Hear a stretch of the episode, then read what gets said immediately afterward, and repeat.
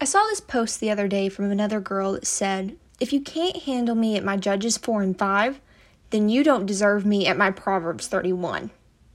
I instantly fell in love because this is one of those jokes where if you know, you know. Now, don't worry if you don't know, because on today's episode, we're going to do a bit more Bible study than what we're used to, but I promise you'll be up to speed in no time. Welcome back to Strength from Grace, a podcast for the young warrior. I'm Michaela Riggins. As always, I'd like to say thank you to Sanctuary Family Farms for supporting me in my ministry. And this week, I'd like to give a special shout out to Devin at Gospel Gear Co. Not only was she the absolute sweetest when it came to sorting me out with an amazing long sleeve with the lyrics to Reckless Love on it, but all of her other products are amazingly true.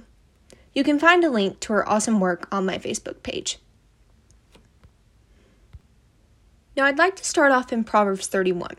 This is the part of the joke that everyone seems to be a little bit more familiar with, and if you want to read along, I'll start at verse 10.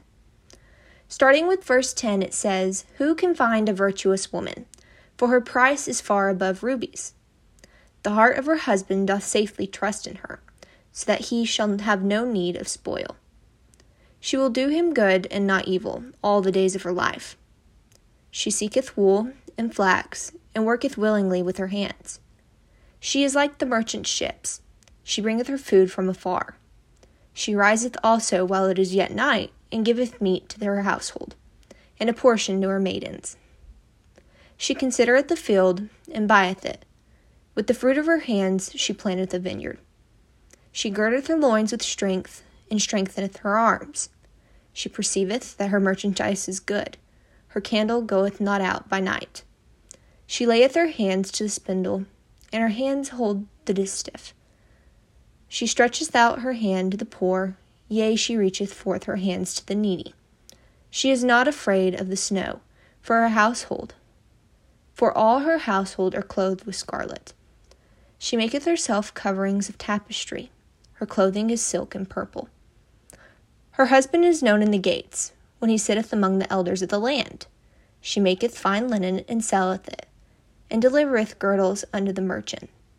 Strength and honor are her clothing, and she shall rejoice in time to come. She opened her mouth with wisdom, and in her tongue is the law of kindness. She looketh well to the ways of her household, and eateth not of the bread of idleness. Her children arise up and call her blessed, her husband also, and he praiseth her. Many daughters have done virtuously, but thou exalteth them all. Many daughters have done virtuously, but thou excelleth them all. Favor is deceitful, and beauty is vain, but a woman that feareth the Lord shall be praised. Give her of the fruit of her hands, and let her own works praise her in the gate. Now, let's break down what a Proverbs 31 woman truly is. Right off the bat in verse 10, it describes this woman of God as being far more valuable than the price of rubies. So think about this the International Gem Society quotes rubies as being some of the most expensive gemstones, with record prices over $1 million per carat. And yes, I know that this is a metaphor, but I'd like to give you a little bit of a perspective of just how valuable a Proverbs 31 woman is. So, what is it that makes this woman so. So, what is it that this woman does to make her so valuable? First off, she is good to her husband as it says, she will do him good and not evil all the days of her life. And I know that it's easy to say, duh, that's her husband. And I would agree with you. However, something that I found myself to be guilty of in my relationship is that I'll be hypercritical. And I know it's easy to say, duh, that's her husband. And I would agree with you. However, something that I found myself to be guilty of in my relationship is that I'll be hypercritical of every little thing that he does. Don't get me wrong, ladies, set the bar high, but be certain that whatever height you set it at, it's based on biblical principles and not whatever you find to be the picture perfect life. Secondly, she is hardworking and isn't afraid to put her hands to work. She is prepared to work while others sleep and provides a portion to her maids. She makes sure everyone in her house is taken care of either through food clothing, or spiritual needs. Later on, it says, She considereth the field and buyeth it. This shows us that she takes her time while making a decision and plans.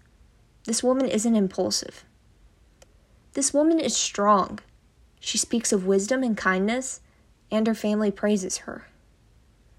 Finally, she fears the Lord, and her praise comes from the fulfillment of her actions, not from the mouths of others. What this means is that her fulfillment is something what this means is that she doesn't have to have the approval for others for her to know that these are the things that she needs to be doing because she finds fulfillment in them. Now that we understand who a Proverbs 31 woman is, I'd like to introduce you to a Judges 4 and 5 woman. Buckle up because it's about to start making sense. The women of Judges are all Proverbs 31 women, but they show us what we are capable of doing when we allow God to use us as an instrument of His will. In Judges 4, we're introduced to Deborah and Barak.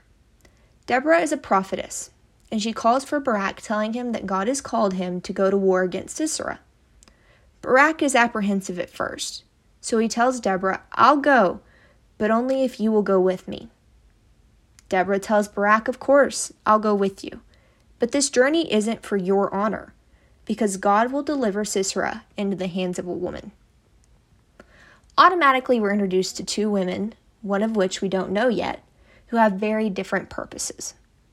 Deborah was not only a prophetess, but she was also called and equipped to go into war with Barak. This other woman was set aside by God to defeat Sisera. Barak and Deborah go into war with the other men who came with Barak, and in the process of battle, and in the process of battle, Sisera escapes. Later on, Sisera finds himself at the tent of Jael, the wife of Heber. Jael finds him and says, Jael finds him and says to him, Turn into me and fear not. Jael finds Sisera and says to him, Turn into me and fear not. Now there was peace between Sisera and Heber. This gave him no reason to worry, so he did exactly that. Once he was settled into the tent, he asked Jael for a little water and then she brings him a bottle of milk and covers him. Sisera tells her that if anyone comes looking for him, for her to say that he's not there. And then he falls asleep. Once Sisera was sound asleep, Jael took a spike. Jael took a spike of the tent and drove it through Sisera's temple, killing him. Sisera being brought into the hands of Jael, Sisera being brought into the hands of Jael was entirely God orchestrated.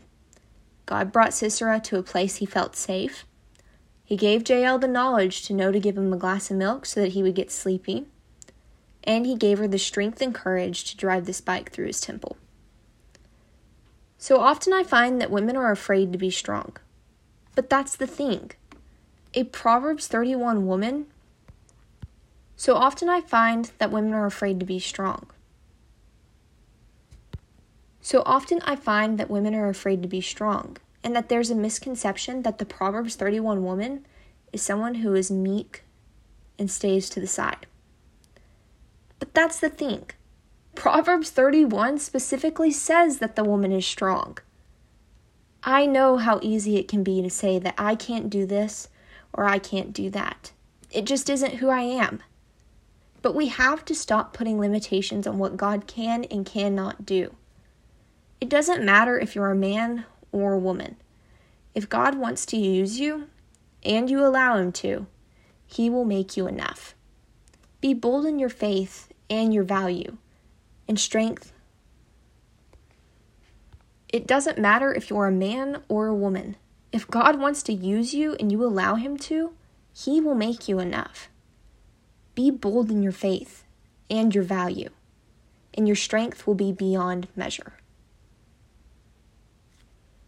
Be bold in your faith, and your value and strength will be beyond measure.